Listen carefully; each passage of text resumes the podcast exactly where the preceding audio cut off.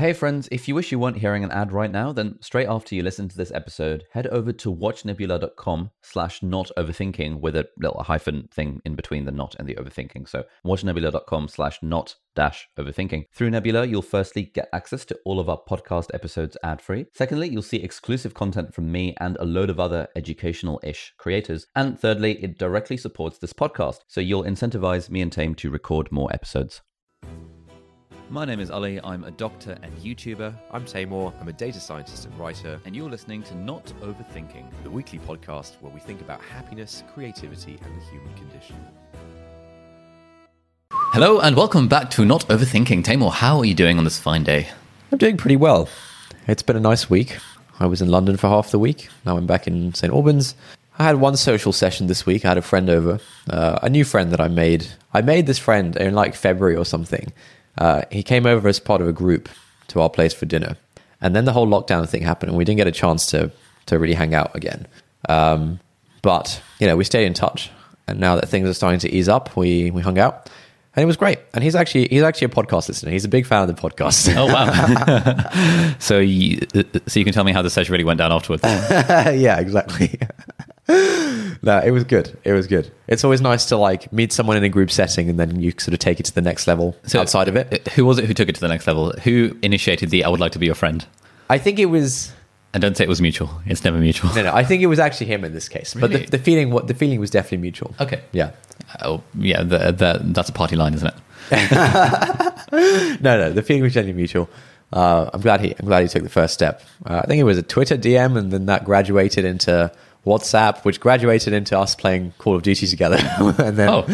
uh, actually hanging out. Yeah, it's good. That's exciting. I'm very happy for you. Thank you. How's your week been? Um, it's been pretty pleasant actually. Um, I've mostly been on evening shifts, which are quite nice.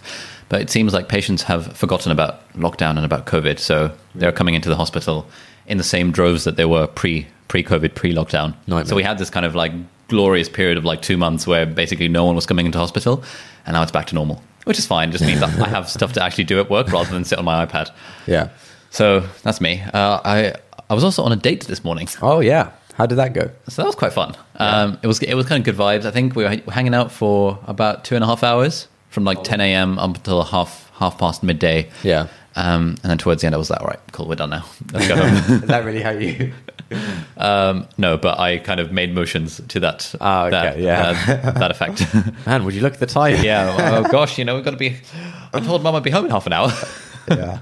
Uh, No, but two, no, two and a half hours is solid. I, th- I, I think anything over two is like is decent. Yeah, I think if it had just been us sitting in, in the same place and just chatting, it wouldn't have been as, as legit. But like we started off on like a park bench, you know, a solid one meter apart, Hmm. then kind of roamed around town a bit, got a coffee, then roamed around, sat on another park bench. Still one meter apart. Still one meter apart, like al- always always between one and two meters. That's legit. Yeah. Um, and like we went to Costa, and they said that you know you're not allowed to have two people in, in at once. So you know, I asked her what she wanted. I did the ordering. And, Nice. you know, we kind of got the coffee. He's got You- the hot chocolate. you paid? I paid. Okay. For the coffee. Was there was there like a was there a discussion about that, or was it just like so minor that it wasn't even? It was it was so minor on the coffee thing, but then when we had sort of lunch afterwards, she was like, "Oh no, we, you know, I'll get this one," and I was like, "No, no, no, I'm paying." And she was like, "Oh, oh, come on, you know, we should at least split it." I was like, "No, you're in my ends, therefore you're the guest here, therefore I'm paying." Okay, yeah. And I've I've got this kind of general rule that I learned from my pal Derek Sivers, which is that the person who travels the least has to pay. Yeah, yeah, and so. I kind of use that rule whenever, Yeah.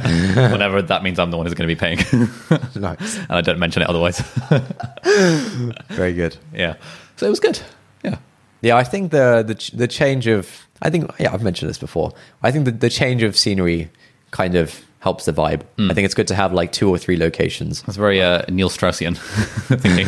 Is it? yeah, that was what he espoused in the game. I think. Oh, When- really? uh, when talking about how to how to game girls, Yeah. the objective is to sort of take them to as many different locations as possible, so that in their minds, the and I suppose in your mind as well, it feels like there were more activities to be had. Oh, okay. Yeah, It yeah, feels yeah. like the experience was like more of a thing. Whereas there's more memories. Like if it's just a dinner, that's like one unit of memory. Yeah. If it's a dinner and a walk and a this and a that, that's four units of memories from a single date. So you know you save time that way. Nice. Uh, no, I think even outside the units thing, I think the change of vibe also kind of gives you the chance to, yeah, you know, change the conversation. You know, ha- yeah, have a different vibe basically. One thing I was actually thinking a lot is about the concept of eye contact. Oh yeah, Now this is some, this is something that I've I've never really paid conscious attention to. yeah, but everything that I've read on the internet about eye contact says that if you don't pay conscious, conscious attention to it and actively work on it as a skill, then you'll end up not making as much eye contact as you should. Right. And so I kind of set an intention for myself at the start of the day. I was like, okay, I'm going to actually pay attention to this eye contact thing. And it just completely went out of, of, of my head for like most of the two and a half hours. And then very occasionally, I would, I would, I would kind of think, oh, eye contact, and be like, and then, and then I think about the last ten minutes. I'd be like, I can't remember the last time I kind of looked, looked at her. Yeah. I feel like normally when I'm speaking, I tend, and especially if it's something that is sort of where I'm thinking as I'm going along, I would Yeah. look away from the person who I'm talking to. Yeah. To try and You look up, of- up and to the right. yeah, up into, Yeah. exactly, or up into the left if, I, if I'm lying. Classic. um, so I've, I, I, I was often looking like up and to the left. Are you okay? And then I was thinking, oh, hang on, no, I should be making more eye contact. But and, and, and then when I got home, I st- started googling kind of how much eye contact is normal, and I found like a WikiHow article about this, and I found Nice. some post on like some pickup artist forum about you know how as the speaker you should be making seventy five percent eye contact, Yeah, and as the listener you should be making eighty five percent eye contact, Right. and no one actually does this.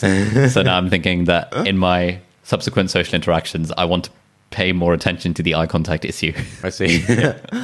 Very good. I'm glad you've made some notes. the, the other the other uh, the other note that I, I took was the speaking slowly note because the traditional sort of dating advice is well tr- traditional social skills advice is that you want to speak slowly rather than fast. Yeah. I very much have a tendency to speak fast because I don't know like for various reasons I think speaking fast means my stutter is less uh, of a thing because I kind of get into the flow of it. I think speaking fast probably there's some element of I'm worried that what I have to say isn't valuable enough and therefore I speak fast.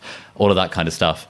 Um, but it's it's also been something that I've been actively wanting to improve at, and just it just always completely goes out of my mind. So I I need to find some sort of trigger that when I'm talking to someone, it reminds me about the eye contact and about the speaking slowly thing. Yeah, I think for the spe- I think the speaking slowly. I mean, even outside of just communicating more clearly, I think it's really good for sort of setting the tone. And I think in the first few minutes of inter- interaction, your the way, you talk kind of sets the tone.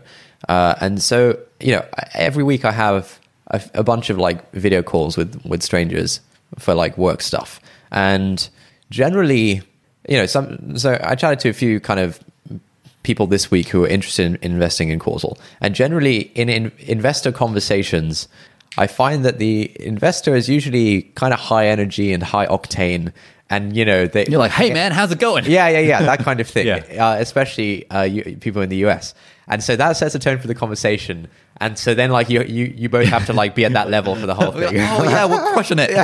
We've got revenue as of last week. yeah. So that you have to like keep the tone there. But like one one of the people I chatted to last week, he was just like super chill. he was just I think it was like seven a.m. for him uh, where he was. Um, so it, it was quite early. But he was also just like, "Oh, hey man, like." How's it going? What are you, what are you up to? kind of thing. Like, whoa. and, What's and- going on and here? That, and that was really nice because it just kind of set the tone. We just had like a really chill chat for like almost an hour or something. Whereas usually those things are like high octane, like yeah, man, love it, you know. And so I think like you know on the speaking fast thing, like if at the start of the date, you know, you're like.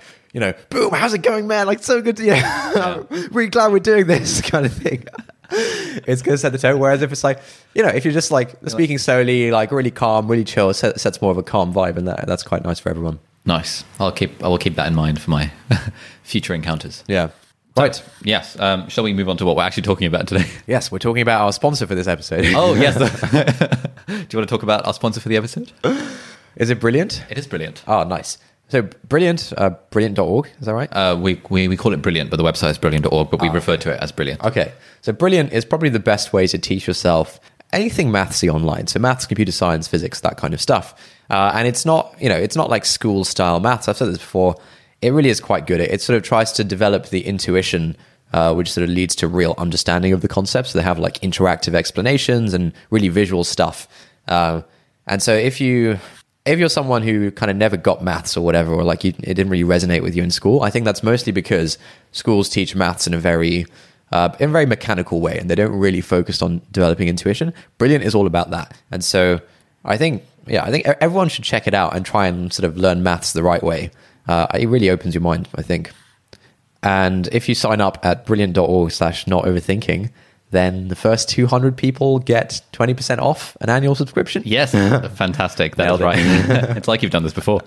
Um, and the other good thing about Brilliant is their computer science courses. Um, I'll be honest, I haven't done many of their maths ones because, well, I'm not that much into maths, but I am very big into computer science. And so they have a fantastic introduction to computer science, uh, which teaches, teaches you about the fundamentals of CS, the fundamentals of algorithms and how they work. They also have a very good series on Python, uh, which I've kind of dabbled in trying to teach myself Python to get better at like coding and stuff in general. So yeah, check it out. Brilliant.org slash not overthinking. Nice. So, today I thought we'd talk about a book.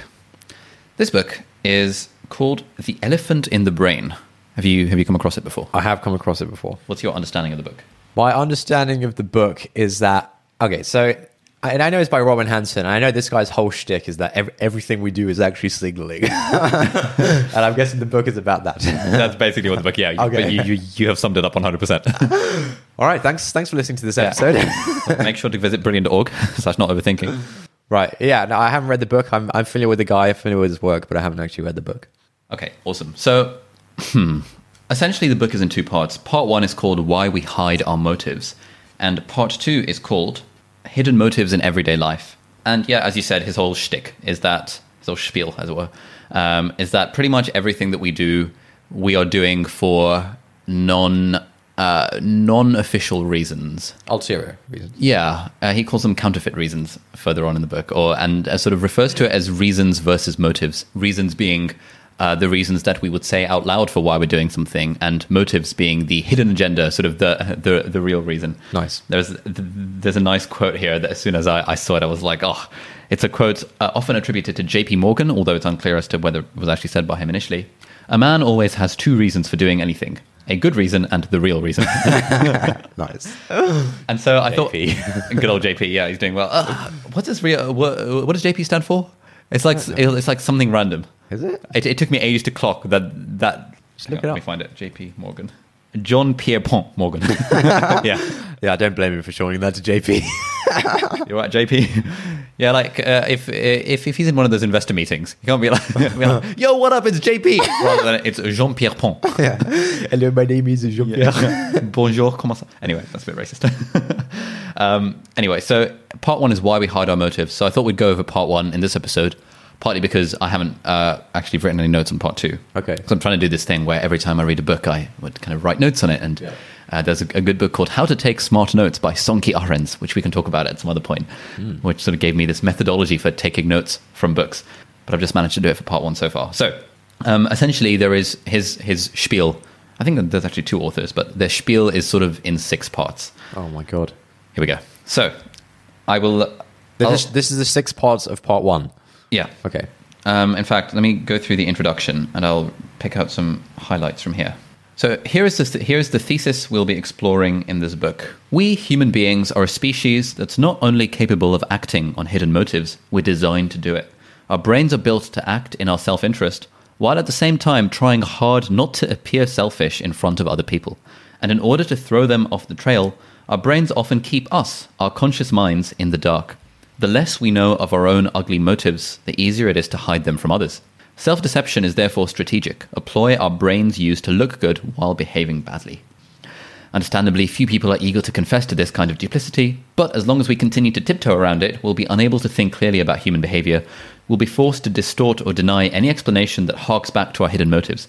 Key facts will remain taboo and we'll be forever mystified by our own thoughts and actions. It's only by confronting the elephant, then, that we can begin to see what's really going on.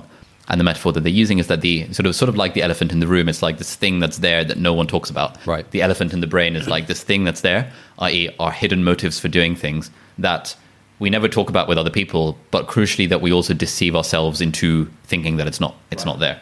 And so, for example, there's this um, uh, there's a, a, a good diagram here that shows sort of a, a picture of the brain, and it's got like pretty motives and ugly motives. So, pretty motives are things like altruism, truth, loyalty, beauty, tradition, safety, cooperation, community, and progress.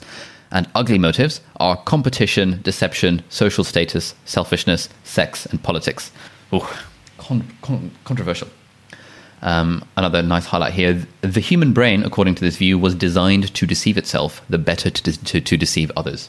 And so they kind of build up a basic argument from the ground up kind of following this sort of six part framework, kind of A leads to B leads to C, and, and so on, until we ultimately arrive at this conclusion that we all have these selfish hidden motives for a lot of the things that we do, and that we're not even aware of the things that we're doing. Okay, when he says statements like the human brain is designed for this, is that like a truth claim? Is is this like a is he making like a scientific claim of like the human brain is designed for this, or is this like is this more of a, a model or framework that helps us think about stuff? So, like, so this counts. I it's it's under the category of science, i.e., it's purporting to make claims about the truth of things. Okay. By sort of positing theories that explain experimental evidence. Okay. And that explain historical data. Okay, cool. And so, provided the data fits with the theory, that means the theory is reasonably legit. Right. Um, but it's not a truth claim in the sense that, for example, a common uh, sort of idea in moral psychology is that the brain is made up of different uh, cognitive, uh, cognitive like uh, modules. Okay. Whereas one one sort of module would be kind of the module that makes us, uh, you know, uh, that helps our visual system see the edges of things. Right. Yeah. Or the module that recognizes snakes as right. a very low level thing, but high level. There's a module that um, ensures that we are projecting a good image to the outside world. There is a module that makes us care for others. That is, you know, probably not exactly how the brain works, yeah. but it's close enough to, and it, and it kind of explains a lot of the experimental data. Okay, cool. Um, and then, sort of in the second part of the book, they go on to talk about specific examples. So here's a highlight that I've got. Education isn't just about learning; it's largely actually about about getting graded, ranked, and credentialed, stamped for the approval of employers. Religion isn't just about private belief in God or the afterlife, but about conspicuous public professions of belief that help bind groups together. In each of these areas, our hidden agendas explain a surprising amount of our behavior, often a majority. When push comes to shove, we often make choices that prioritize our hidden agendas over the official ones. Mm. And so they've got this four point thesis in plain English, which is interesting. So, number one, people are judging us all the time. They want to know whether we'll make good friends, allies, lovers, or leaders. And one of the most important things they're judging are, uh, and one of the important things they're judging is our motives. Why do we behave the way that we do? Do we have others' best interests at heart, or are we entirely selfish? Point number two, because others are judging us, we're eager to look good. So we emphasize our pretty motives and downplay our ugly ones. It's not lying exactly, but neither is it perfectly honest. Number three, this applies not just to our words, but also to our thoughts, which might seem odd. Why can't we just be honest with ourselves? The answer is that our thoughts aren't as private as we imagine. In many ways, conscious thought is a rehearsal of what we're, or, or of what we're ready to say to others. And finally, number four, in some areas of life, especially polarized ones like politics and religion, we're quick to point out when others' motives are more selfish than they claim. But in other areas, like medicine, we prefer to believe that almost all of us have pretty motives. In such cases, we can all be quite wrong together about what drives our behavior. Um, the other kind of point they make in the introduction is that these sorts of ideas are not are not inherently viral. Like you won't see a what's it like Upworthy Upworthy article about how actually we're all sort of relying on hidden motives and we're all selfish creatures at heart. You the the sorts of ideas that, that are viral that tend to propagate around societies are the ideas around altruism and cooperation and oh you know isn't this a nice thing that I want to share with my friends because it shows how I want my brain to actually work? Right. Rather than the idea that says actually to be honest the only reason we're doing this podcast is because we're selfish and want so social status and prestige in one form or another. Okay yeah. Um, that's not an idea that would particularly gain much traction if we say it out loud. Yeah. Is he trying to say that every action has a real motive and the real motive is always from that list of things he's saying that the reasons for things are multifactorial. Okay, yep. And uh, often a significant minority, if not majority, of the reason for doing something is the hidden motive, the one that we would, we, we, would never say out loud. Yeah. So, kind of the first chapter is called Animal Behavior, and he sort of talks about different sort of species of chimpanzee and like sort of different birds. There's a particularly interesting one um, where, which is all about like competitive altruism, where you see in certain in certain species of animals, you see them sort of actively compete to try and show who is the most altruistic in the yeah in the group. That sounds like Twitter. Okay, so yeah, in part one he talks about kind of various exa- examples of this, and then part number two is called competition. So um, basically, their theory is that we as humans have clearly evolved brains for a reason, um, and there's two sort of popular explanations as to why we've evolved such kind of big and useful brains. Uh, there's the nice explanation, which is that we've adapted to band together as a community to face various ecological challenges, to build cool stuff, to cooperate. And then there's the not nice explanation that the reason our brains are so ridiculously developed compared to our kind of our closer, closest ancestors is that we have had to better compete for mates or jockey for social status, form alliances and betrayals, cheating and deception. Like all of these, there's like the ecological reason as to why our brains have developed, and then there is the social reason as to why our brains have developed. Okay. And I thought so. Have you have you come across the uh, the parable of the redwoods? No, I haven't. Th- this is quite interesting. Um, so uh, redwood trees are apparently like stupidly tall. Um, and the reason they're all stupidly tall is because they have to compete for sunlight. You know, we, this is why all plants kind of grow, grow up towards the sun to compete for sunlight. Yeah. But in forests of redwood trees, like redwood trees are like stupidly tall. Yeah. Because everyone else around them is also a redwood tree and is stupidly tall. Yeah. And so it would. So w- w- what like. It, it would be nice in an ideal world for all the redwood trees to be like, guys, why are we wasting all this energy kind of going all the way up, even though we're miles above everyone else? Yeah. What's the point? We should actually spend that energy on kind of growing wider and spreading our seeds more. Yeah. But as soon as one redwood tree decides, actually, Yeah, you guys, yeah. I'm going to go through the sun, suddenly they're going to outcompete everyone else. Yeah. And so it becomes a sort of arms race as to who can get higher and higher. Yeah. And so you get this this weird thing where the redwoods are so much higher than everyone else, and all the other plants are sort of like you know at knee level. Yeah. Just because they're all like competing against one another. Um, and yeah, so thus the redwood is locked in an evolutionary arms race, or in this case, a height race with itself. It grows tall because other redwoods are tall, and if it doesn't throw most of its effort into growing upward as fast as possible, it will literally wither and die in the shadow of its rivals. And obviously, you know, there's the um, uh, the similar analogy to kind of humans and how we all kind of jockey for. Oh, yeah, yeah, yeah. You know, this this is one of your sh- spiels, isn't it, about how we're all competing in these zero sum games? Yeah, mate. It's. I mean, it's not really my spiel. I mean, lots of people it goes by the rat race and you know other terms. But yeah, it's all basically this, right? If we all just had a pact of like, hey, all right, all right, let's just all work. Let's all make a, pl- a pact that we're not going to get more than eighty percent in this exam. Dude, I've tried that. I used to do that all the time. like, guys, no one's going to go past question twenty four out of thirty. yeah, God, we're not allowed to revise for this one. You're like, all right, good luck with that. Those stupid snakes always do it. No, but like, yeah, I, have often thought that, like, man, if we could all just agree to chill out and just, you know, whatever, then I think we'd all be, be happy. And then there'll be one guy who wants to, I don't know, do some more work and get some more money. Anyway, so this, so this kind of chapter about competition concludes with this idea of the Machiavellian intelligence hypothesis or the social brain hypothesis, um, which is basically kind of talking about how actually the evidence possibly suggests that the main reason as to why we developed all these like higher cognitive abilities is so that we can compete better with other people and kind of deceive them and sort of be- form alliances and betrayals and all this sort of stuff. right. So, I mean, look, so far, so far, this hasn't been that groundbreaking, man. Like, you could pretty much sum this up in uh, about a minute or something. Where, where does like, so once you know this, what, what kind of useful, interesting stuff comes out of, no, yeah, knowing this? Because I remember when you started reading it about a week ago, you were like, Yeah. "Oh my god, man, this is like groundbreaking stuff." I've just started reading this new book. Um, yes. So I think given that this is a sort of social science book, it needs to present the argument from the ground up. Of course, yeah, yeah, yeah. And so it's presenting the argument from the ground Yeah, up yeah, I and, get and that, I actually get that. actually using evidence rather than saying that, you know, guys, the reason we evolved is because we were all cheaters and liars. I'm not having a go at the book. Yeah. I'm just saying that for the purpose of this of this episode, like, right, I think we we've got the ground up. So, like, what what comes next? Uh, well, there's four more bits of it that we Okay. are that, we- that we're coming to if you just give me All right. give me a bit of time. okay, and then kind of the final bit about the chapter about competition talks about how when it comes to humans, there are kind of three that are the, there are three important games that were played by our ancestors, and that is sex, social status, and politics. Okay. And so on the sex one, it's like, well, you know, how do you how do you signal your qualities to people of the opposite sex, but do it in a way that you don't come across as looking like a twat? Yeah. because people who kind of go too far out of line and sort of brag too much, Yeah, yeah, yeah. then get sort of pulled down by the rest of the social group. Yeah. And kind of back in the day, w- w- w- what they're saying, which I thought was a, an interesting idea that I hadn't come across before, was that the invention of weapons kind of really accelerated our kind of brain development in terms of all of the um, social Machiavellian sort of betrayal alliances things that we've had to do. Well, because we can just kill each other so much faster. Uh, No, so specifically because it's no longer the alpha male who can beat Oh. you- uh, other people in a fist fight. Yeah, yeah, if you get three beta males that gang up with spears, Yeah. they're going to wreck the alpha male, and therefore this puts an enormous selective pressure on the alpha male to not be overly dominant. Yeah. alpha male still obviously wants to advertise his alphaness and his six pack to everyone else. Yeah. but he has to do it under the guise of, for example, hey guys, check out my ab workout video. Yeah. rather rather than the guise of hey, check out my six pack. I love it.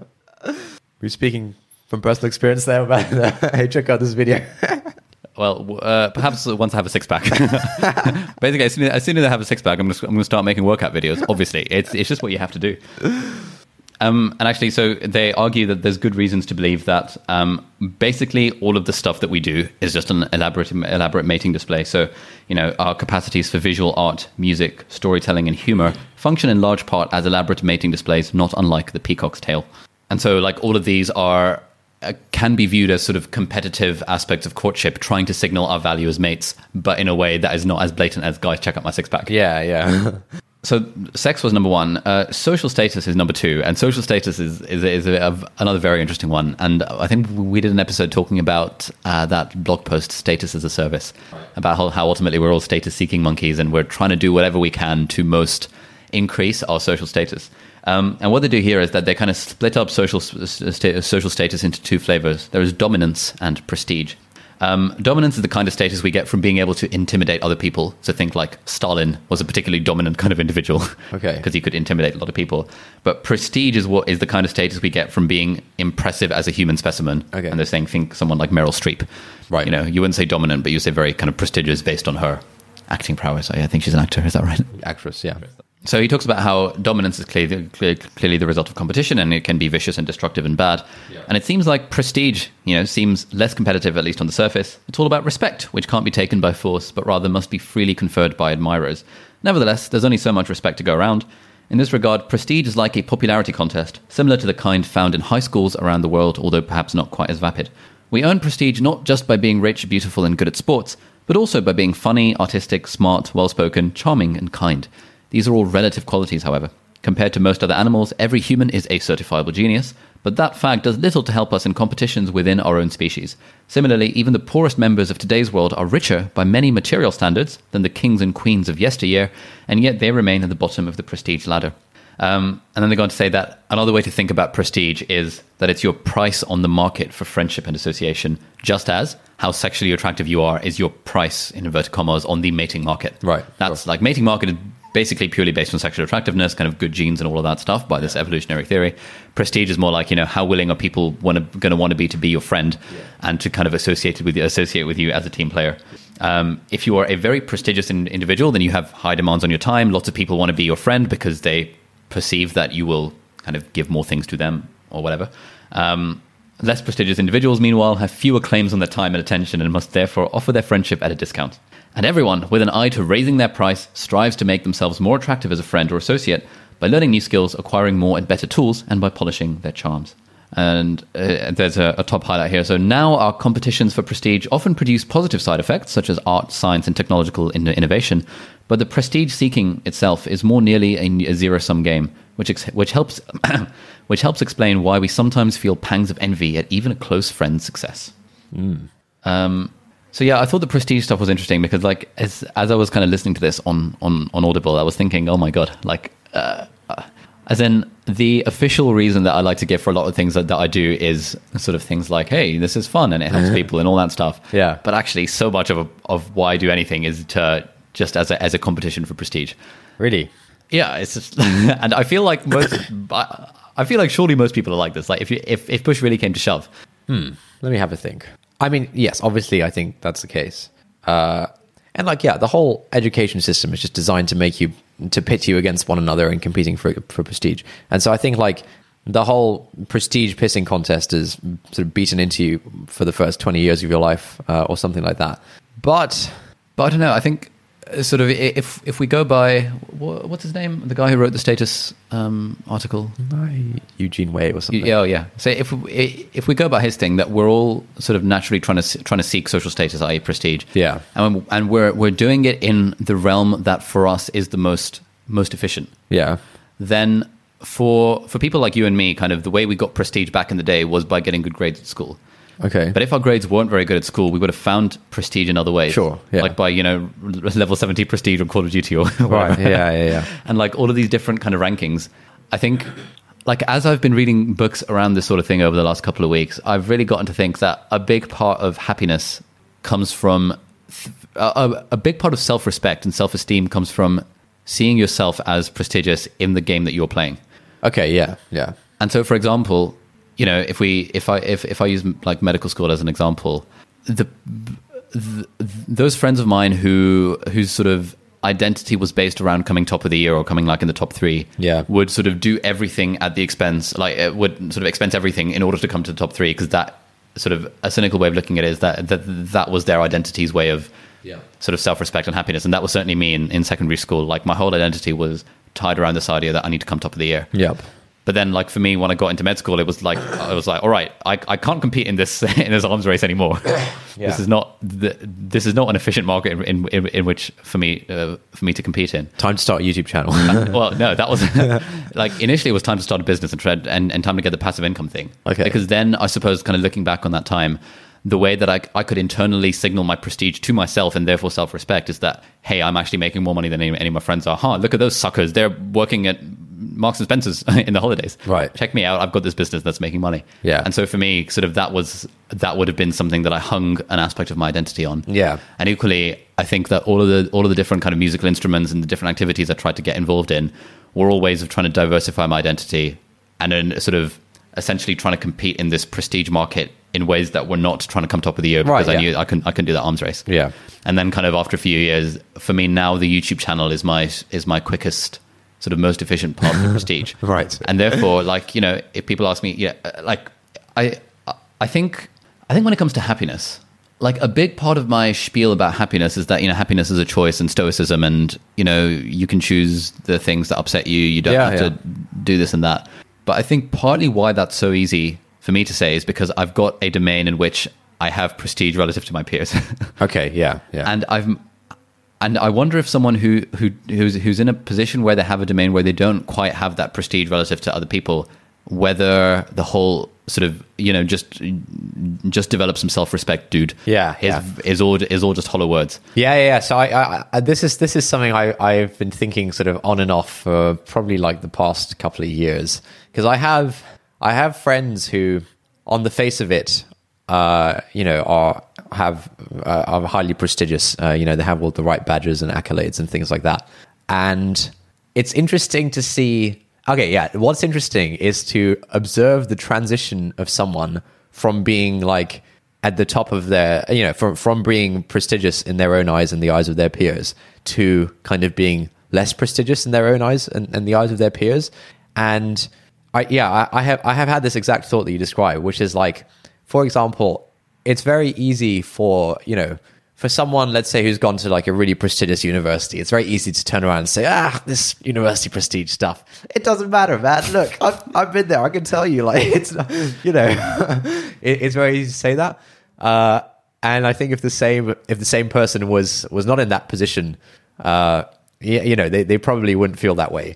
Uh, and I think, yeah, the whole thing of like, I, f- I find that most of the people who are preaching wisdom, like, oh yeah, just stop comparing yourself to others, man. Like, you know, it's it's all good, like all this kind of stuff, are people who Who have won that game already? who, who've already won that game, Yeah. and so you you know you've got to be skeptical of what the hell this guy's talking about. And I think like the, the only you know the the only way you know. Yeah, you, you really have seen someone's true colors in terms of their enlightenment when you have seen them in at multiple stages of the thing. And like, you know, if it's someone who's he's been like amazing at jumping through hoops for the first 24 years of their life, you know, top university, top job, blah blah blah. Then if if you if you sort of have that person and you then see them go through a transition of like, you know, no longer kind of to- top of the pack or something, whether or not their enlightenment stays intact, that's like the real decider. so, do you know anyone who's been in that position? Uh, I mean, I think it ebbs and flows for everyone. I definitely, yeah, I definitely know friends who, you know, were previously very high up in the prestige game and are now sort of middling. In I'm not, I'm not saying like I think I think these guys are middling or something, but by their own Yeah. prestige scale, they're they're now kind of middling. Um, yeah, I have friends who are like absurdly high up the prestige game, and uh, then kind of well, okay, I, I have one friend who who was like absurdly high up the prestige game. Then he he he he sort of like plateaued a bit, and uh, you know he sort of plateaued, and then kind of. I mean, he, he's, he's still doing very well or whatever, but he, he kind of plateaued in terms of rising up the ranks, and some of his other highly prestigious friends Yeah. sort of kept rising, Ooh, okay. and that that was a source of like real, I guess, uh, Pain. yeah, somewhat a source of pain. Um, but now he's like back on top. so it's really, it's really interesting. So now he's preaching, oh, you know, it's all good. no, no, he's not preaching that. And, and, and actually, like the thing that he and I often talk about is is kind of this phenomenon of like the the competition thing. And I think he he even said like, man, I really needed this win. Like he, he got a big win recently. He, he he said, man, I really need this win. Like the past couple of years have just been like a slog of me doing this thing and not getting any, you know, not seeing anything out of it. Um, so yeah, I think it's interesting to watch that, but you don't really know if you're enlightened until you've experienced the the up and the down and you haven't changed and so i think yeah i think that's that's uh, an interesting metric to look out for what about for you? for me Yeah. Um so i think at university i was very like Anti prestige. you were like, anti-prestige no i was thinking i was very much rat race at university really? i think so well Well, like trying to get the highest marks in your in your year in maths, for example. no not academically but i Oh. think i cared i cared about like Hey, I'm going to run this hackathon. Check me Right, out. yeah, like I'm stuff running like- this trip to Silicon Valley. Right. Yeah. I, I cared about like doing things and being, uh, yeah, having some kind of influence or state. Yeah, I cared a lot about status, basically. Okay. Um, and the, so while you were saying all that, I was quite quiet because I was trying to think that like I, I actually don't. I don't feel like I care about it that much, but I was trying to think: is that just a lack of self awareness on my own part, hmm. or you know, have I, have I. Have you, actually reached some, have you become enlightened? or am I actually enlightened? So I think that thing that you said a, a few episodes ago, which is that you y- you fear for when people will pity you. yes. I think that's. Is that like a status I think. thing? I think. The. I I feel sure that must be a status thing. No, no, no. I've thought about it. It's is that a status thing? So, for example, at the moment, you're doing well prestige wise in the game that you're playing, which is the Sure. I'm running my own startup Right. type game.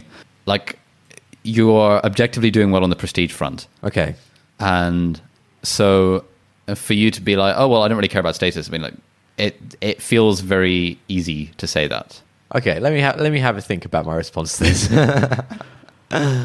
um, I mean, okay. So I, I I'd like to dig into that a bit because if if if the game is like doing your own startup or whatever, I have plenty of friends who are doing far better than I am in that game, right? Okay. And so like there are different circles in which my you know me me playing this game carries different levels of prestige. Okay. and the impression I get is that it carries high prestige with my friends who still have day jobs or whatever, and it carries less prestige with my friends who are running startups that are more successful than mine. But I, I don't think I actually. Do you think that you're not you're not comparing yourself to your friends running startups more successful than yours because you- you're because you're you're playing what you view to be a different a different game? Like for example, if your friend was running a startup in the no code note taking space, it's entirely entirely different to what you're doing. So their success has is is not really the same kind of battleground that you're that you're playing in. And look, I don't know if again this might just be lack of self awareness on my own part, but I think for the past couple of years I have like made a really serious effort to unwire the like competition, compare myself to other people thing, and like at the start I would definitely like a couple of years ago I was definitely doing it like really close friends of mine running a super successful startup.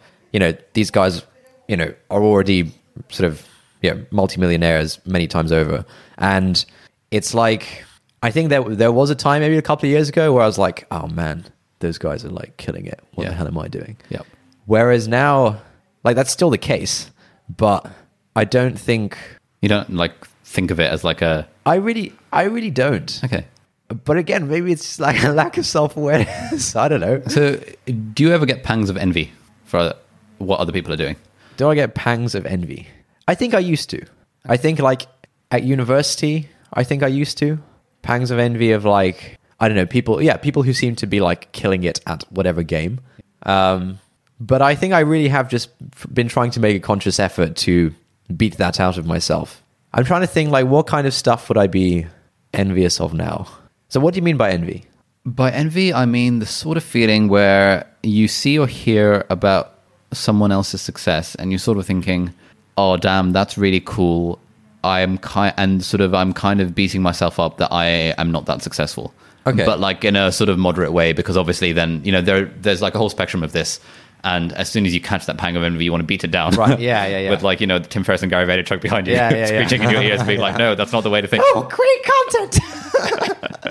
yeah. So I think when I was, I think I used to get it a lot when I was younger. So I think when I was younger, I, I, I often felt quite envious of you, especially in scenario. So I remember one th- one one time when I was like really envious of you was when you when you got into the whole magic thing, and now you- Really? uh, yeah, Oh, yeah. interesting. and Right, then- tell me more. so you got into the whole magic. So this is this is my my perspective. You go into the whole magic thing. Now you could like do magic tricks with like a deck of cards or a coin or whatever, and you'd carry the stuff on you. Uh, and so now at like social occasions, if we were both present, you had this like you had this like thing that made you automatically interesting and like, oh Ali, show me a magic trick. Oh my god, that's so cool. Tabe, can you do any magic tricks? you know that kind of thing. And I think that that that was deeply upsetting. oh wow. this is turning into a therapy session. My goodness. So that was that was deeply upsetting. I'm, I'm so sorry. And if I'm honest, you should have told me. I kind of felt like it was cheating. It was like a gimmick. it was so unfair, you know. Um, so I think I think I felt a lot of envy back then. I'm trying to like fast forward to like, okay, uni- what was I feeling at university? What was I up to at university? What were you up to at university? I think you had a decent amount of status amongst kind of brown people for being president of the PACSOC or something. Yeah, something like that. I don't think I cared terribly about that. Yeah, it wasn't really a, a market that you were playing in. No. Yeah, so I th- I'd say if like the magic thing was like 100% raw envy. Yeah. I'd say probably by like by like the the start of university. Oh, actually, there's another interesting inflection point, which was when I was in year 12 and you just gotten into Cambridge. Okay. And I think at that point I felt like, okay, if I don't get into Oxford or Cambridge, Yeah, then- I will, life is I will over. end my life. yeah. and was that like an envy thing? Okay, no, I think the, the magic thing was like raw envy. like it was like, screw this guy. this is BS. the Oxbridge thing was kind of like it wasn't like envy. It wasn't like I didn't want you to have that. It was like, all right, he, he's got that. Like, you know, if I if I don't do that, then it'll suck real bad. Yeah. Uh, the magic thing, I, I actually I didn't want you to have that. I'll, I'll be honest You're with you, mate. Just like pointing out to everyone, he's using a trick deck. Guys, did you not see he only had half? How could he not see? He's, that's a double lift over there. Yeah, exactly. So I think the the Oxbridge thing was not. I don't know. Maybe there was some envy tied in, but we're definitely down to like uh, below fifty percent or below or something. And then at university, I don't know if there were like any directly comparable things or something. I can't think of any. What What about you? What's been your journey of like envying others? Um, so I don't know. I think it depends how you define envy. But like in school, it was so I, I had my kind of prestige badges sort of on the on the academic front, and so the the domains in which I would envy others would be in sort of people who are very kind of sociable, um, good at sports, that sort of stuff. okay, yeah, and I suspect that w- uh, I suspect seeing that was a big drive for me to try and sort of actively improve my own social skills, Right. By reading books about how to how to improve one's social skills. learning close up magic. Exactly, um, and I think sort of wanting to, yeah, w- wanting to be more that more than just the nerd okay, yeah. was why I learned close up magic. uh, yes. Oh, yes. I remember a pang of envy I used to get. We had a friend called Nick. Nick used to play World of Warcraft as well. Oh, yeah? Nick I used to know. play World of Warcraft like next level. Okay. He was like on the same level as he, he was also level 80 at the time. he was also a warlock. But he was playing in like a sort of European ranked raiding guild. okay.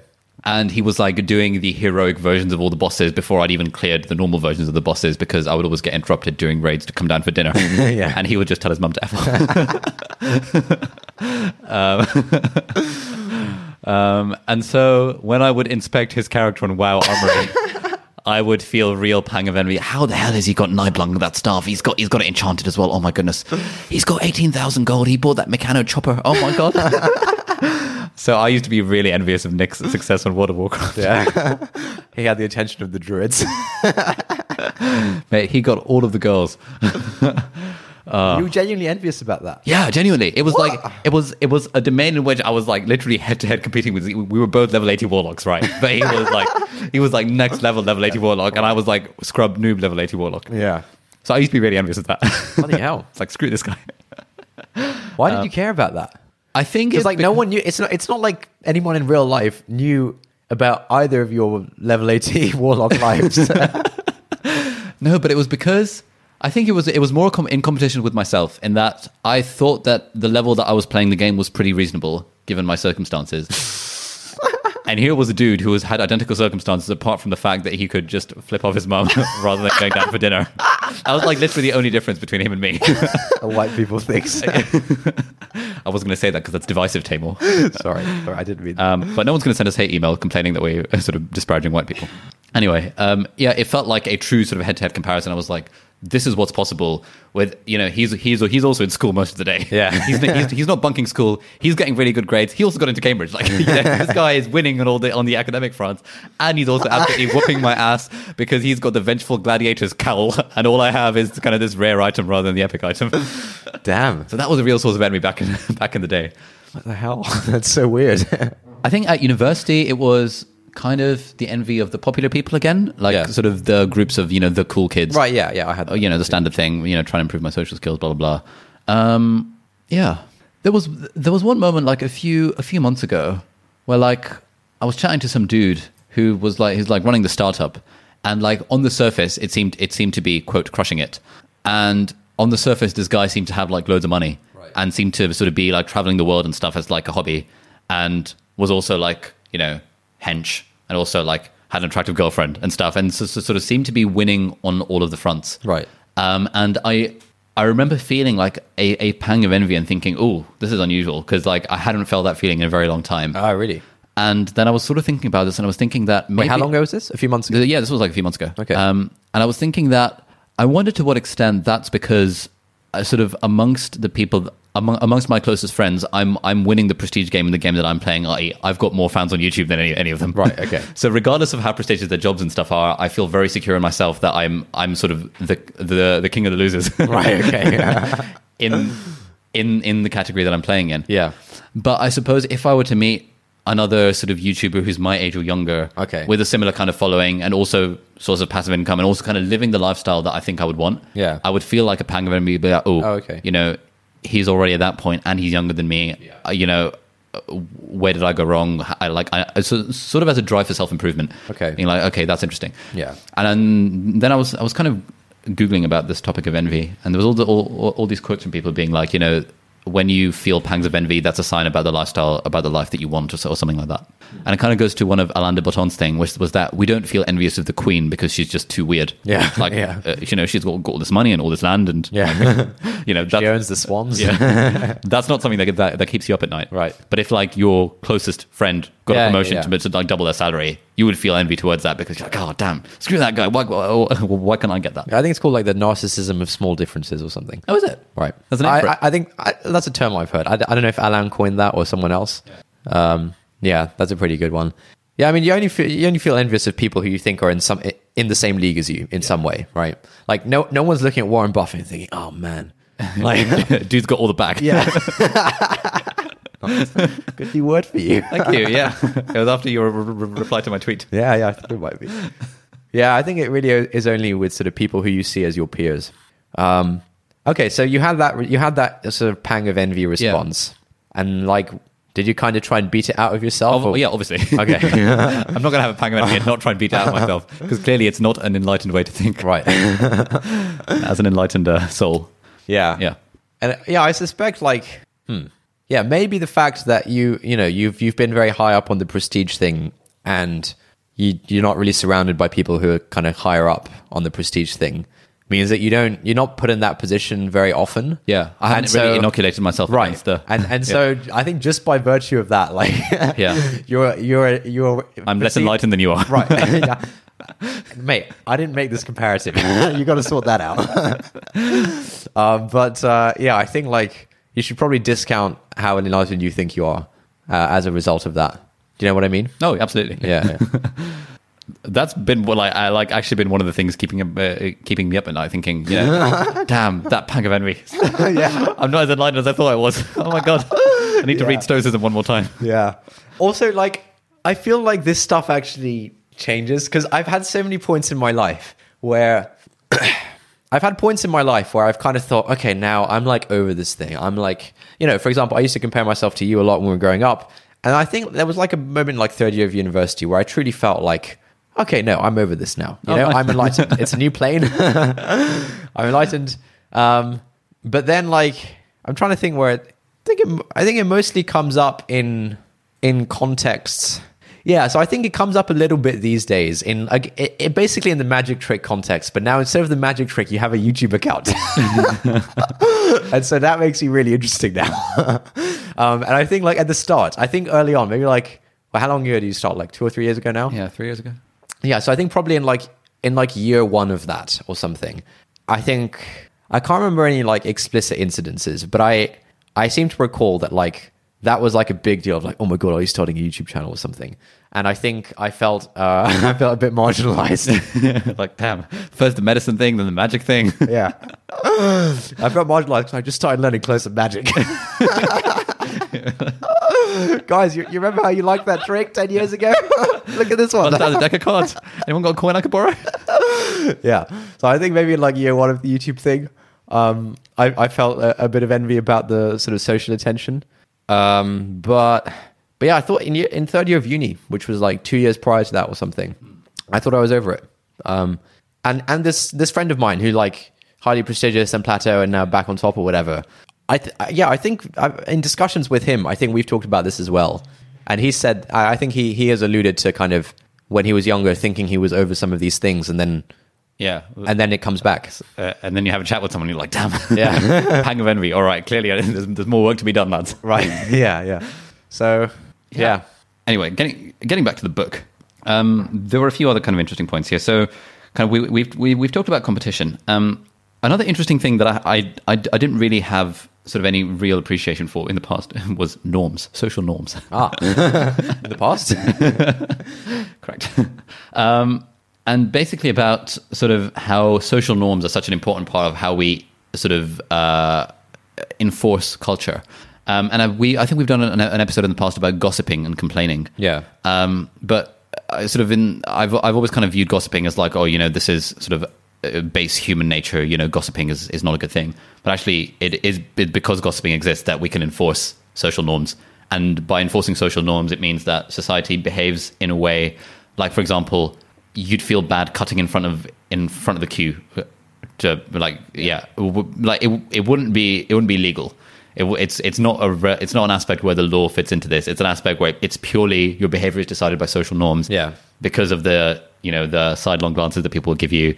No one will probably very few people would be like, "Hey mate, you've you've cut in line." Yeah. but you just wouldn't do it because you know because there's a huge social norm against it. Um, one of the interesting social norms is, of course, that of bragging. uh, where are we? So clearly, we all, we all enjoy tooting our, our own horns now and again, and so bragging or showing off is tolerated occasionally and in small doses. And in some contexts, bragging may even be cele- celebrated. Consider Muhammad Ali, for instance. I don't know what that means. But in most contexts, we start to bristle when people get too full of themselves. It's part of that forager aversion to dominance, since bragging is a way to increase one's influence and dominance within a community. We'd be wary of Daniel Kahneman, for example, if he went around introducing himself as a Nobel Prize winner. We'd wonder why he felt the need to put himself above everyone else. For this reason, we actively celebrate people for being humble and enjoy seeing arrogant people brought down a peg or two. But note, there remains a strong incentive to brag and show off. We need people to notice our good qualities, skills, and achievements. How else will they know to choose us as friends, mates, and teammates? We want people to notice our charitable contributions, our political connectedness, and our prowess in art, sport, and school. If it weren't verboten, we'd post to Facebook every time we donated to charity, got a raise at work, or made friends with an important person. But because bragging is frowned upon, we have to be a little more discreet. Topic we'll explore in the, ne- in the next chapter. Um, yeah, and so I found that very interesting as well because, like, almost everything that I do on my YouTube channel, I always have this sort of nagging feeling of like, am I doing this like for a good reason, or or is the real reason that I just want to brag? Yeah. Yeah. I just want to signal, I just want to show off, and they're, they're all like very um, sort of very dirty words. Like I feel I, I I cringe a little bit inside even saying saying it out loud now. Just the phrase that yeah, I made I made that video about how much money I earned just to just to brag. Yeah. Was that it? Uh, it, it must have been a part of it. Yeah. And like it would be completely unreasonable for, for me to say that, you know, showing off was zero part of that because even if I've even if in my head showing off was not at all a part of why I made that video, given that all the evidence is that we very much deceive ourselves Yeah. in terms of our real motives for things, like that that has to have been some element of it. Um, and also when it comes to when it comes to a realm like YouTube, you know, making a video about my desk setup, like I know it's going to get views, uh, and I know it's also going to increase my prestige in the eyes of like you know a, a certain subset of my fan base because like oh this guy's got a big 49 inch monitor.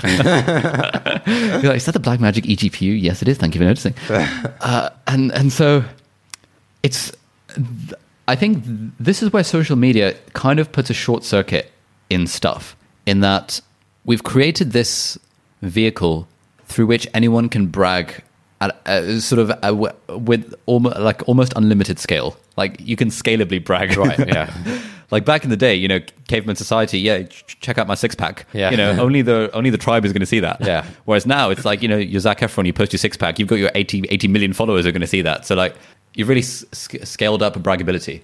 And so what I worry is that to what extent is the stuff that I make on YouTube me just bragging slash showing off slash you know doing this implicitly in a way to increase my own prestige, my own social status, to try and garner more mates and friends and teammates. Yeah. Um, and yeah, there's got to be some some element of that.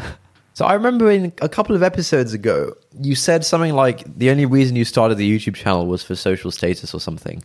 Uh, you said something like that. I mean, yeah, that would be a That's weird. I mean, the, the main reason I started the YouTube channel was to make money, uh, which is indirectly tied, tied to social status. Yeah, sure. Okay, fair. Uh, it, it, it wasn't that I was thinking, hey, you know, if I hit a million subscribers, then I'll be prestigious socially. Right, okay. It was more that, you know, I, I don't think it's going to go anywhere, but I know that it's going to make me some money. Okay, sure. Um, Yeah, I think on the like, I think on the social media bragging front, like who do you care about? I I can understand like maybe at the start of it or something, you know, the bragging thing and like getting people saying like, oh my god, look you look at him. I can imagine that's a novel thing, and it's like, oh, this feels good. But that, uh, how has that like is that, has there been diminishing returns? Like, has it gotten old now? Like the attention and the prestige of the the YouTube thing. It's not. It's not that direct though. Like it's. It's not that people that I know in real life are going to view me as more prestigious if I have eight hundred thousand versus four hundred thousand followers. It's. Not, it's not that. I think it's. I, I. I think it's once you once you hit a certain size on YouTube, you're now competing in a different kind of league.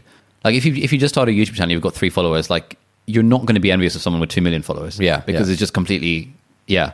But as I've grown on YouTube, I've noticed myself looking at people like Thomas Frank, Matt D'Avella, you know, 1.8 million, 2.7 million, tracking the subscriber counts, like not like actively, but like, oh, yeah, Yeah. these guys are doing really well. I want to get my thing to that game. Whereas, you know, in, in year one and year two of YouTube, I wouldn't have even considered them any like, Yeah, like, yeah, in yeah. the in the same league. Yeah. And so I think, yeah, I think I, I haven't really sort of crystallized my thoughts around this, but I think the social media thing short circuits a lot of our hardwired uh, sort of behavioral processes, whereas we we all have this kind of desire to kind of seek social status Yeah. But now it's no longer limited to our local our local village. you know, because we've all started a personal blog, we're now trying to seek social status from everyone in the world, Okay. uh, which is But I, I- I'm talking specifically about like like the bragging thing. Like you said that you know part part of the reason why you you you know you make these videos that sort of show off your wealth in, in some way is the bragging aspect. Yeah. But like, doesn't that get old? Like it's not it's not like the people you look up to. Like it's not like Matt D'Avella's looking at. Uh, looking at Ali Abdaal's how much money I make video, thinking, man, this guy, he's killing it. like, so like, who uh, doesn't the bragging doesn't the bragging get old? Given that you're sort of bragging to the, the people you're not it's not like you're bragging to the people that you look up to it's like it's like a brag for the people who look up to you yes. uh, doesn't that get old like has there been diminishing returns or is it still kind of like ooh if i put this in the video then like people will perceive me to be this way I think there's a big element of sort of image image manipulation going on here, um, but I think it's also like it's re- it's really hard to kind of I, I actually disentangle the true motives, and that's kind of what I've been thinking about a lot since since since reading these books. Because, for example, I would be very open about the fact that I'm single and like, hey, you know, check out my Tinder profile, guys, as a sort of tongue in cheek, kind of low value, you know, huh, I'm just a nerd and I have no successful girls kind of vibe. Right.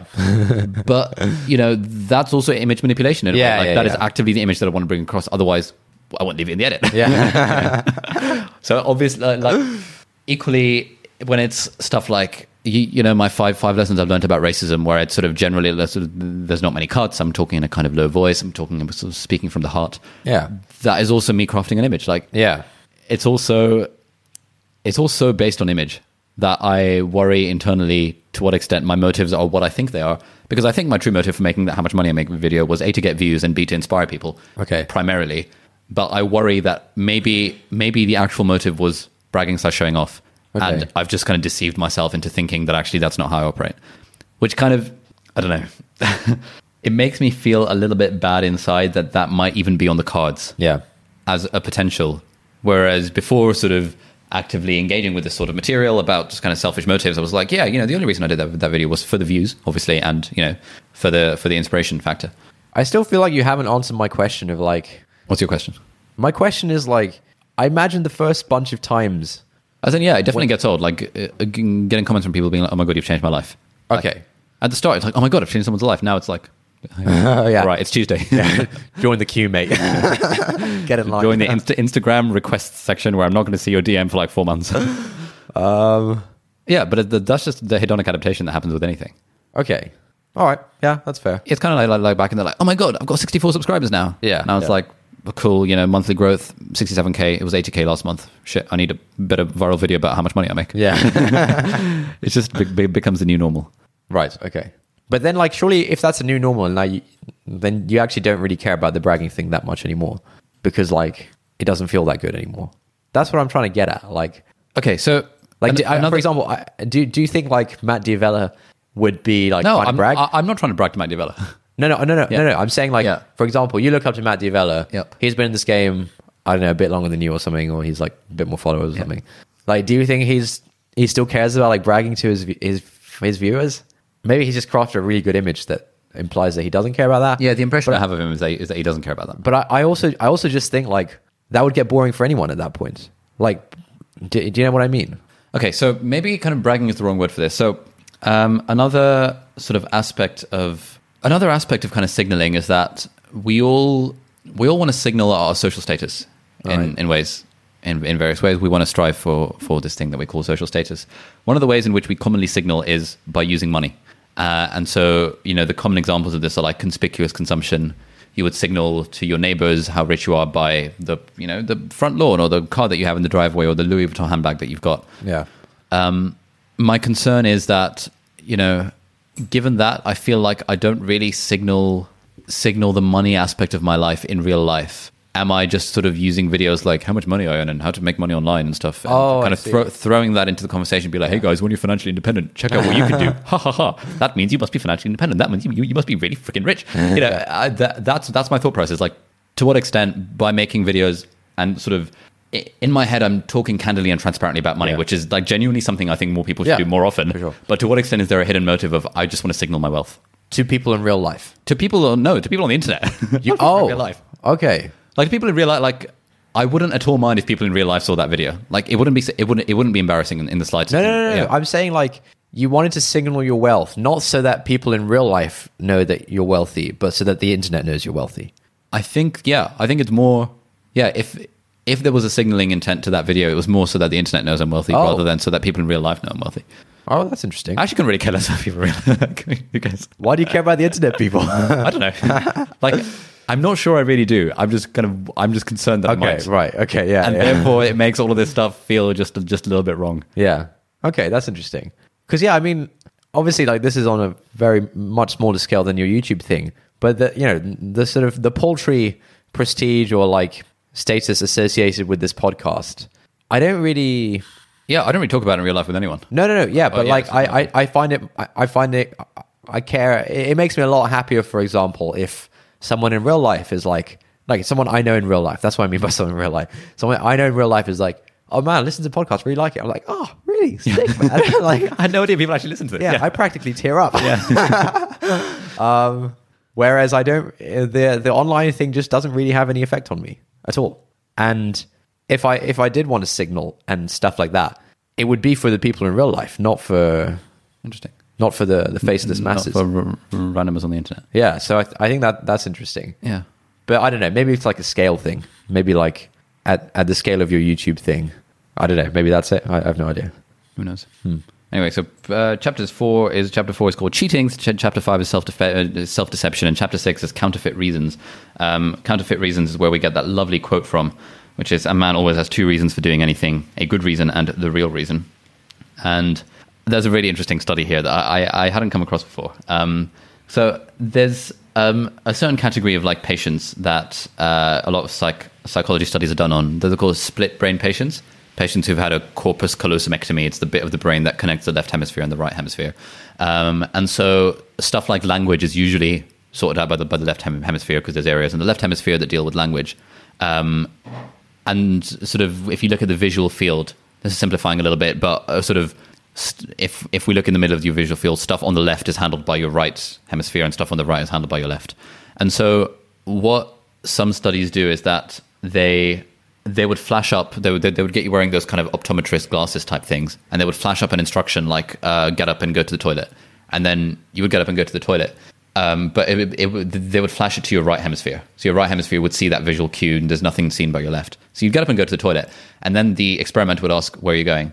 And now it's the left side of your brain that has to answer, and your left side of the brain doesn't have access to that information that you just received the order to get up and go to the toilet. Um, and so there there are a few clever examples of this in the in the chapter, and sort of the the the subsection is entitled "I wanted to get a coke," which is what one subject said when he stood up and started walking towards the door to go to the toilet. He was asked, well, "Where are you going?" And he was like, "I, you know, I wanted to get a coke." Right, okay. and this this idea of I wanted to get a coke shows how like he, he he was fully convinced that that was the reason why he was he was getting up because he didn't have access to that right hemisphere part of it. Um, and what they're saying is that like all these different studies show just how effortlessly our brains can rationalize its own behavior Right. in ways that we, we aren't even aware of. And so uh, there's a the, the, there's a concept that they end with called the press secretary in capital letters, and the press secretary is the brain module that is responsible for explaining our actions, typically to third parties. Um, and so kind of like the press secretary of like Donald Trump. Like anything, any policy that he does, the press secretary is going to talk about, oh, actually, this is a great policy because blah, blah, blah, and sort of make Yeah. up all these reasons and will contradict stuff they said in the past just to be congruent with what the president has decided. And equally, what they're arguing in this book is that we have this kind of our whole brain and a metaphor that um, Jonathan Haidt uses is that he also calls it the the elephant and the rider, uh, which is unhelpful because this elephant in the brain is a different sort of thing. Yeah. And he says kind of the elephant is the bulk of our brain that intuitively decides what our moral views and things are, like, you know, why we feel this sense of disgust about a brother and a sister having sex with each other, even if it's purely consensual and they're using contraception. But then our press secretary, you know, the bit that explains our actions to other people is like, okay, uh, I, I felt disgust at that. Um, Yeah. there must be a reason why it's bad. Uh, Uh, maybe they might get deformed babies. Yeah. Okay, but they're using contraception. Okay, um, may, maybe, uh, what if it, uh, I don't know, what if they're psychologically damaged as a result of it? Well, like, okay, uh, you know, assuming they're not. Okay, oh, crap. Yeah, yeah, yeah. Um, and so this idea of the press secretary is very interesting, and sort of this was the first time I'd come across this this model of Okay. the way that we explain our actions to others is as as if we've got this press secretary with a capital P and a capital S, kind of explaining our actions, um, and that is kind of how they end this idea of the sort of build, building up the case from the ground up about why we hide our motives. Essentially, the, the better to deceive others and to win this sort of competitive arms race. Yeah. And then the second part of the book, they go on to talk about hidden motives when it comes to body language, laughter, conversation, consumption, art, charity, very interesting, education, medicine, religion, politics, uh, all these different domains in which we sort of say one thing, but actually our hidden motives are something completely different. Yeah. So I think that's uh, everything I had to say on the book front for now. Nice. That's pretty interesting stuff. Hmm. Give me a second. Let me uh let me process a few things. Hmm. I'm trying to think whether there's any like thought experiment that that you can try and do to account for this sort of yeah, this thing that we were talking about about like if you're if you have prestige and you're like denouncing prestige, you you know, you're probably not that enlightened. I'm trying to think is there like a is there some way you can actually get around that to actually understand how enlightened you are? So let me ask you a hypothetical. In your case, suppose suppose you got cancelled. suppose like you got well and truly cancelled. Uh, you know, similar level of badness to like Logan Paul's thing a couple of years ago, right? For those of you who don't know, Logan Paul, big YouTuber, vlogger guy, filmed like a guy hanging from a tree or something in some in a forest, uh, and that was widely agreed to be uncool. And then he got like massively cancelled, and I think he basically kind of went into hibernation for a bit, did an apology. Like I, I think he's he's kind of back on the up now, but I think that he took a real hit from that.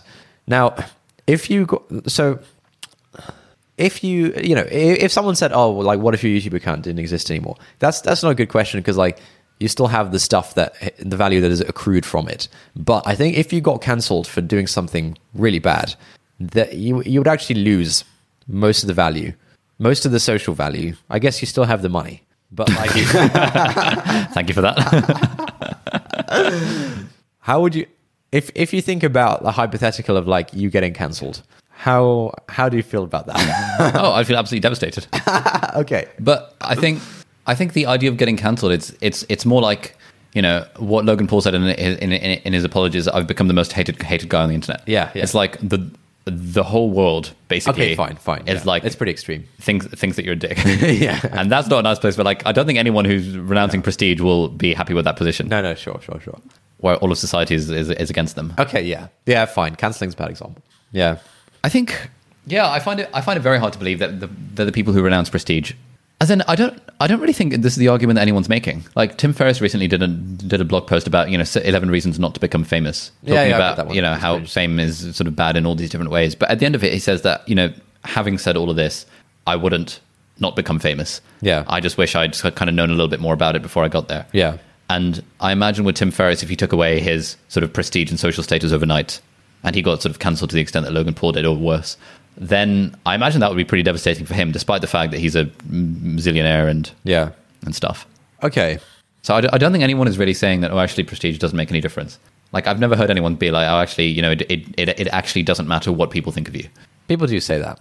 Not in the uh, in in specific contexts. In the context of you know, it, it doesn't matter if people think you're an idiot. Therefore, do Okay, that thing. okay, sure, as opposed yeah. to it doesn't matter if the whole world yeah, hates you, yeah. hate, like, actively hates you because you're a terrible person and you're Yeah. like you know Harvey Weinstein. I don't think he's saying it doesn't matter what people think of you. Like, you know, if you've done a bad thing and people think of you badly for doing a bad thing or multiple bad things in his case, then yeah, like I don't think anyone is going to say that actually I'm so enlightened that I don't care. Okay, that's fair. That's fair. Uh, I think there was one turning point for me that made me. I think I've, I've brought this up on the podcast before.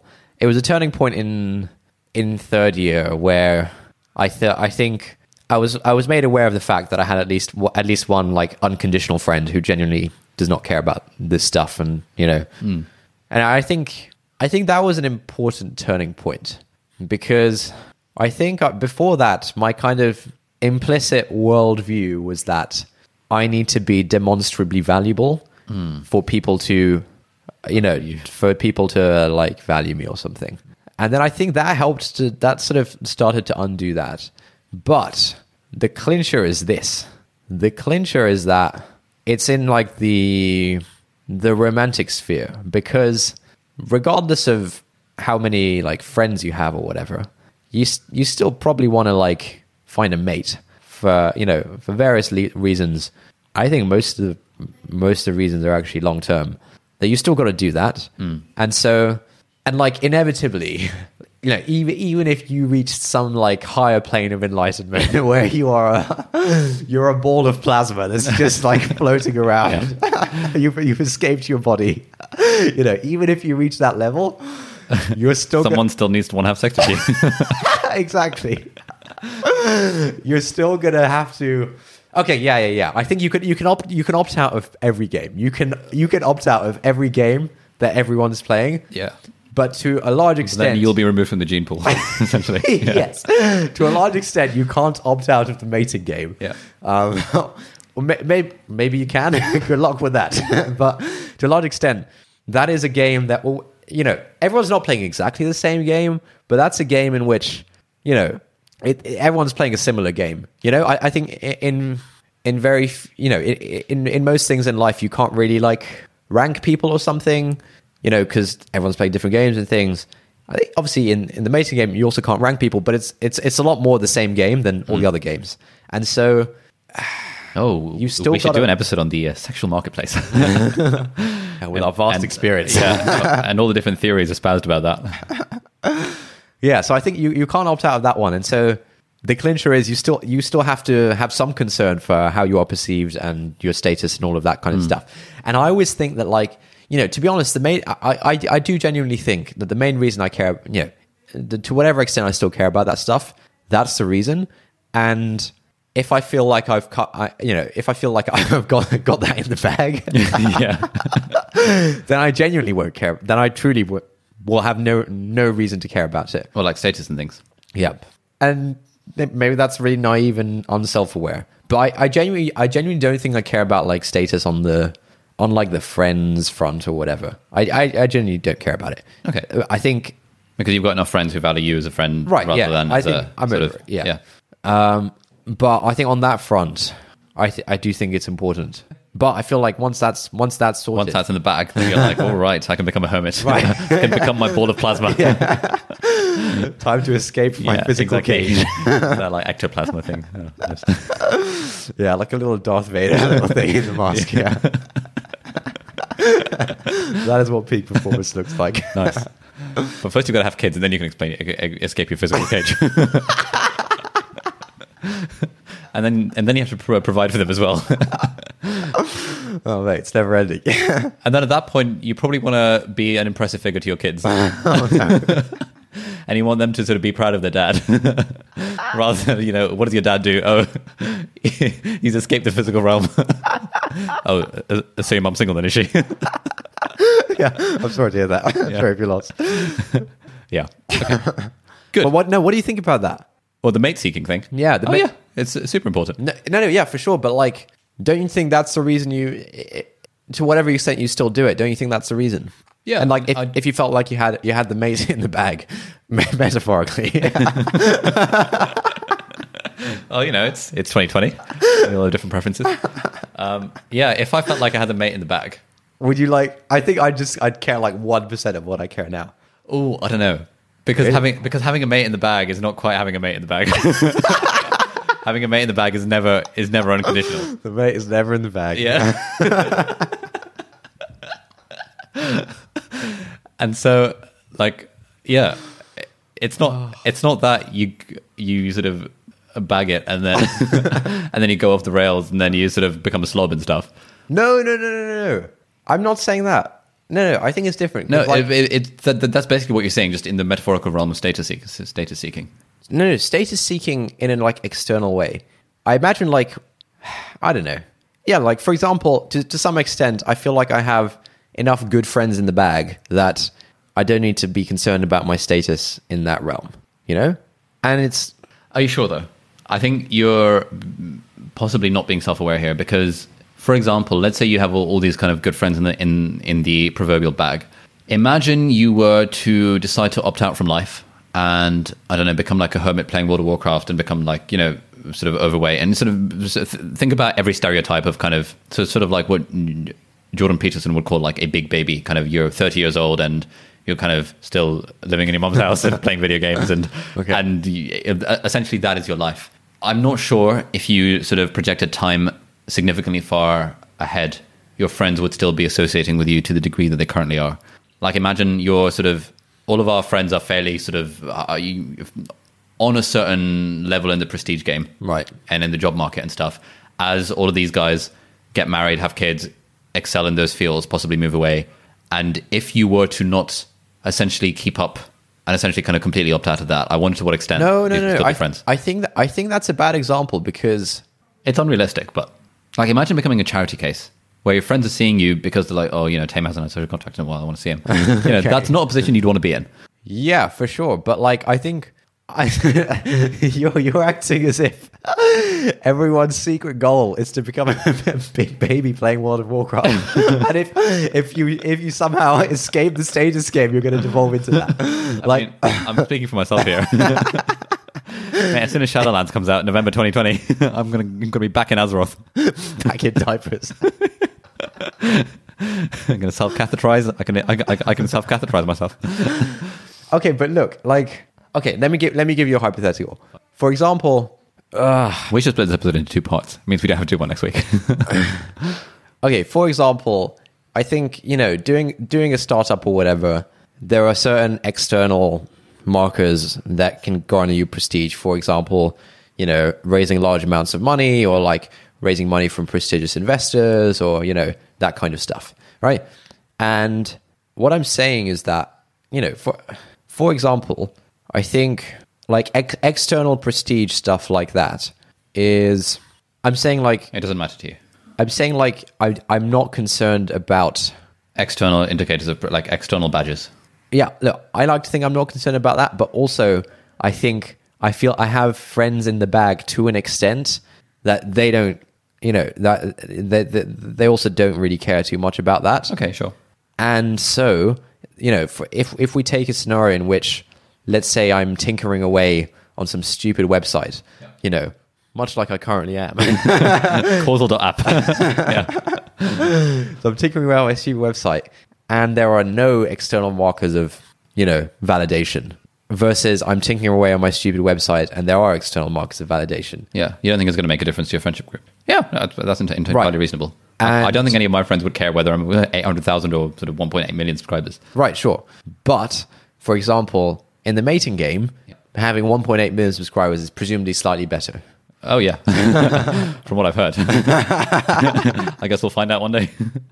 Right. And so you you probably should be I mean not not concerned but like I guess it's it's defensible to care about that in the mating game. But but once you've got there then like you can keep tinkering away with to keep to keep my language going your stupid videos. and there's you know you, you don't need to care about the external thing at all anymore. Eh, what I'm saying is I feel like with the mate in the mean stop saying this. yeah. Uh, it sounds like uh, it sounds like Taimur's going to get cancelled today. rather than me. Hypothetically. no, I see. I see what you're saying. Right. I think you are discounting how much intrinsically our own self-esteem and self-respect depends on our status. Because yes, you could have the mate in the bag, and you could have this group of friends that you hang out with, like the boys that you hang out with on the reg. Um, and yet, if your startup were to fail and you were and you were no longer competing in the startup game and you were just kind of tinkering, maybe writing random articles on Medium as one does, and getting, getting like three views each, Yeah. and you've you, you still got like I don't know two k Twitter followers and you're occasionally chatting with that. Uh, Yeah. th- that would probably be a very unsatisfying kind of life for you, and I would I would suspect that a big reason as to why that would be unsatisfying is because you're not making progress in a particular game. Currently, you're making progress in a particular game. And yeah, you're right. Your friends don't care about how much you've raised and what your series pre-seed round is, and my friends don't care about how many subscribers I have. But because I'm making progress in in a game, I feel that life is good. And I really noticed this, like when, like with the six med stuff, as as our revenue was going up and our numbers were going up, it felt really, really, really freaking good. But as soon as things started to decline, suddenly it was like, oh crap, you know what's going wrong here? And I think it's very easy when you're on a growth trajectory to have a view that actually it's all, oh actually, uh, you know, I, I I don't care about subscribers, I don't care about views, which is kind of what I would tell myself. But I know that if those started to decline, it would be absolutely devastating. so guys, please keep watching my videos. I understand what you're saying, but it, I think I, think, if you were to just tinker around on a stupid website that wasn't that wasn't growing, it would be very unfulfilling. And I'm Uh. thinking a, a, a big part of that would be because you no longer have a, a status game that you're competing in. Okay, let me give you an example. I, I think I think you I haven't explained what I'm trying to say very well because I think you, your thing is, is worth bearing in mind, but your thing is the same thing as uh, the point you're making is is the the point we were talking about earlier about like discounting your enlightenment based on your sort of prestige or something. Fine. That's the point you're making, right? Um, you, it's a rephrasing of that. It's the same point. It's like, oh, I feel good now because I'm growing or whatever, but I really can't, you know, and it's easy for me to say that I don't care about. Okay, yeah, stuff. fine. yeah. That's Yeah. that's the point you make. I'm trying to get at something different, which is that okay. So, for example, there are people. Yeah, you know, let's say you're an academic, right? Let's say you're an academic at a university that isn't prestigious, Okay. right? You're working on some obscure maths, Okay. right? Like you know, no one understands. That's this how you're stuck in University College Oxford. No, so like if you're an academic, so for example, let's say you're you're an academic who's got a few good friends, and you've got Yep. you've got a nice lifelong partner and mate, and and you feel like you feel like that's fine, like you feel secure in that, and now like you're spending, you know, you're you're whiling away the rest of your life on some obs- obscure maths Yep. that like Fermat's last year. yeah, this is probably how he felt. This is actually probably how he felt. Good old Andrew. Is the name Andrew? Yes. you know, you're, you're doing this obscure maths, and there's maybe like five people in the world who even understand the problem you're trying to solve, and you're the only person who's like tinkering away down this particular line of it. And you know, you're into it, and it's your life work, life's work. you have no prestige from doing this thing, right? You're getting absolutely no prestige from it. However, it is the thing you intrinsically care about doing. Yep. There is nothing you care about more than Solving Fermat's last theorem. so yeah, well, you got to find something new. But yeah, there's nothing ca- you, you care about more than that. It's like an intrinsic thing of like, I want to do this thing. So like, you're still living your best life in a sense, right? You're living your best life. There's no, there's no, there's absolutely no prestige associated with being an obscure mathematician at a university no one's heard of, right? Fine. If if you're at like some like name brand university, like oh my god, this guy's like a, Yeah. you know, whatever, you can still be living your best life, not caring about prestige, and you, you're probably fine. However, pre pre mate selection, pre like friends, mm-hmm. Yeah, you've got probably need to care a little You've bit. got to churn out the publications. Right? Yeah, yeah. Do you understand what I'm saying? That's the point I'm making. I'm saying like I, I I understand what you're saying. I would happily, do, I would, you know, if if I was doing the making making stupid websites equ- equivalent of working on obscure maths at a university no one's heard of, that would be fine. I don't think you that- would. To whom? I think this is. I think if you were actually in that position, you wouldn't be fulfilled and happy. Why? You're doing the maths thing. You care. You care about solving this problem. That's the thing. No, sure. I mean, if you're one of those people who have a single-minded determination to solve Fermat's last theorem, for example, and, you, Okay. and, you, and you haven't seen the fact that it's already been solved for some reason, if you are that sort of person, then fine. You might be the sort of person who is uh, uh, essentially you're you're opting out of the social game. You you've got your people that you're game. the the sort of um, competing for social status game. Yeah. You're like literally opting out of that. You've got your boys that you hang out with on the reg, playing board games. You've got the wife, uh, and maybe you've got a, kid, a, few, a few kids here and there. And let's say you know you're not. Let's say you are immune to the the trappings. You know, let's say you're immune to the. Oh, I kind of want to remodel the kitchen. I kind of want to have a, a fancier car in the driveway. I kind of. Yeah, I yeah, want to make sure my kids get good grades so I can brag about my kids to my, my friends. Let's say you're uh, immune to all of that, which is already such a small, small, small. Like, I don't know a single person immune to all of those things Okay. sure if you if you are that sort of person where literally all you care about is Fermat's last theorem then that's fine but i think you are i think the point you're making is relies on on your definition of that individual being the sort of person who actually doesn't care No, about no, this no. You're, you're continuing to miss the point. Look, this is why you're continuing to miss the point. I'm not saying that like if you want to solve Fermat's last theorem, you have to become a hermit. You have to like grow a neck. I'm not. I'm not saying you you have to give up on the rest of your life. That's Yeah. not what I'm saying at all. All I'm uh, the point I'm trying to make is that let's say pre you know b- before you found a lifelong life partner. oh yeah i fully agree with your point you should. You probably should. that you to- pre-mate you should care more about this stuff you- than post-mate Yeah, pre-mate, pre-mate, you need to care about like the the prestige, Yeah. the external prestige associated with what you do. Yeah. However, I don't think you're at risk of losing your mate or losing your mates if if very good if if, if then you decide to li- li- do that. if then you decide to become a neckbeard Again, you don't need to become a neckbeard to do these things, but but yeah. if if that is purely the point that you're making, I would suggest fine. Bearing in mind the divorce rate is fifty percent. bearing in mind that if you read if you read the right sort of the right sort of stuff on relationship psychology, um, even w- even once you've got the mate in the bag, that is not an unconditional love. It's based on Sure. you continuing to be a high value mate. Okay, And yeah, yeah, but when like, you dip but, below, but, the, but the value Yeah. isn't is no longer okay. Maybe to an extent, Yeah. the, your sort of your mate value is assessed in terms of like how well are we keeping up with the Joneses. Maybe to an extent, but like it's surely mostly assessed on other things. And like I said, you're not completely giving up on life. You're still the same. You're, you're still the same person you used to be. You're still like living your best life. It's just that you don't have any external prestige. Okay, if your point is purely that pre-mate you should care about social status more than you than you should post-mate, then I would agree with that. I think that's probably true. My my point is stronger, which is that if your point is post-mate, you don't need to care at all about social status. yes, My point is, Yeah, maybe that's uh, what, what what I would say is, yeah, that's very naive, and it's, it's not going to happen. Given that there is, you know, from just like anecdotally and from all of the evidence, there is such a strong human desire to sort of compete for status amongst our peers, and you will find yourself drawn into that uh, most likely, whatever whatever you're doing. And I don't think like, even though I think that you're a, re- a relatively enlightened person, I don't think you are so enlightened slash single-mindedly focused on Fermat's last theorem that you'd be happy just tinkering away like a neckbeard uh, with your mate in the bag and your mates in the bag. yeah, if if that were the case, I think you would find other ways to compete for status. And I think the competition for status is a thing that that drives human growth and that drives our, our happiness. Maybe that's just the uh, you know, capitalist part of me talking, but I don't think you would out, you would opt out of that race once like sort of postmate. But it's all conjecture because you know you ain't got a mate. yeah, no mates. All right, okay, Fine. So we've done very. Have, have you, have you got any special insights of the week? I have a couple, have One hour forty minutes. It's a long one. Bloody hell, mate! I do apologise for everyone who's had to sit through this. I have a couple of insights actually. So this is going to be a long, a long one. So No, no, s- stick to, stick to one insight. We can save the other one for later. Also, for the first time this week, we are publicizing the podcast on my gram Really? with our little clips. Oh, yeah, So yeah, we'll yeah. see if that actually has a, a thingy to visitors. Mate. All right, I'm going to be transparent here. I would like to reach this is this is a plea to all the listeners of the podcast. I would I would personally like to reach 10,000 Instagram followers so I can do the swipe up thing. I think the swipe up will add an interesting dynamic to my Instagram and my life if I can share a link with large So, groups of so. I used to think this. is it not really cool? it's really cool being able to say swipe up. I use it maybe three times a month.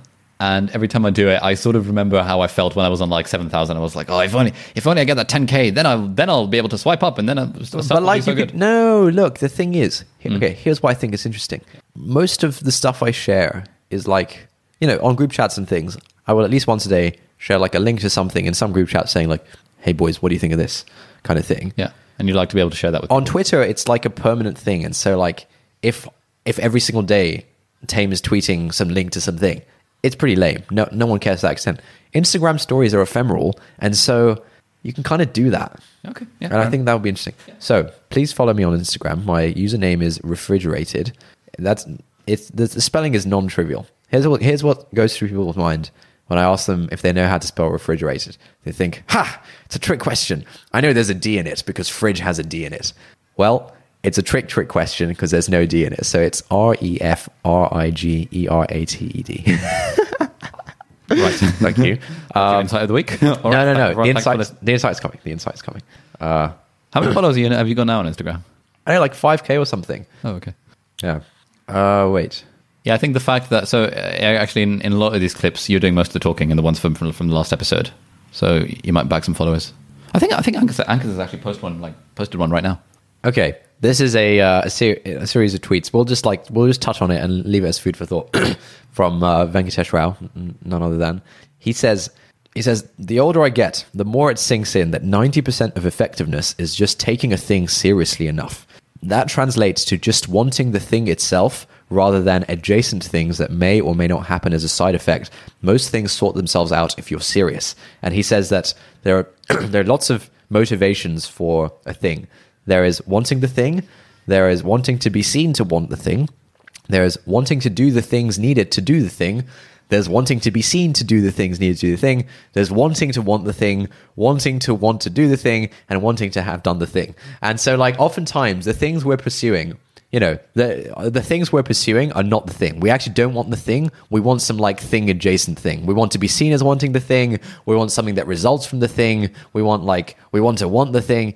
And so he, he says that like yeah, the the secret to being effective is actually wanting you know pursuing the things that you want. Not the things that you want to want not the things whose second order effects you want to want. Yeah. Pursuing the thing you want is like 90% of effectiveness because that way you'll take it seriously. I thought that was really interesting. Yeah, that's that's good stuff. uh Should we read out a review and call it a day? all right By the way, note to Angus if you're watching this, uh, listening to this, um, when we read out reviews, that would be good clippable content for the gram. all right here's the review. All right this is entitled yin and yang. This podcast content is unlike anything i've ever consumed before and i absolutely love it Taimur and Ali have a really unique style, which to me is a blend of two approaches to understanding and thinking about the world, as well as complementary personality traits, leaving what I find to be extremely exciting and engaging conversations. I particularly love the way the conversation is able to flow naturally through the fact that authenticity is kept at the forefront of everything that is said, which prevents me from getting distracted by my own perceptions of social signaling and allows me to really think about the topics being discussed myself. Also, Taimur makes me laugh a lot, which is good because it lightens it lightens the naturally heavy tone of the kind of topics at hand. Ali, I love you too. Winky face. Thank you to Jimbo Baggy Pants from Great Britain for that five star review. Well done, Jimbo, Jimbo Baggy Pants. Cool. Thank you for listening, everyone. We'll see you next week. That's it for this week. Thank you for listening. If you like this episode, please leave us a review on Apple Podcasts or on the Apple Podcasts website if you're not using an iPhone. There's a link in the show notes. If you've got any thoughts on this episode or any ideas for new podcast topics, we'd love to get an audio message from you with your conundrum, question, or just anything that we could discuss. Yeah, if you're up for having your voice played on the podcast and your question being the springboard for our discussion, email us an audio file MP3 or voice note to hi at notoverthinking.com. If you've got thoughts but you'd rather not have your voice played publicly, that's fine as well. Tweet or DM us at noverthinking on Twitter, please. Thanks again for listening, and we'll see you next time.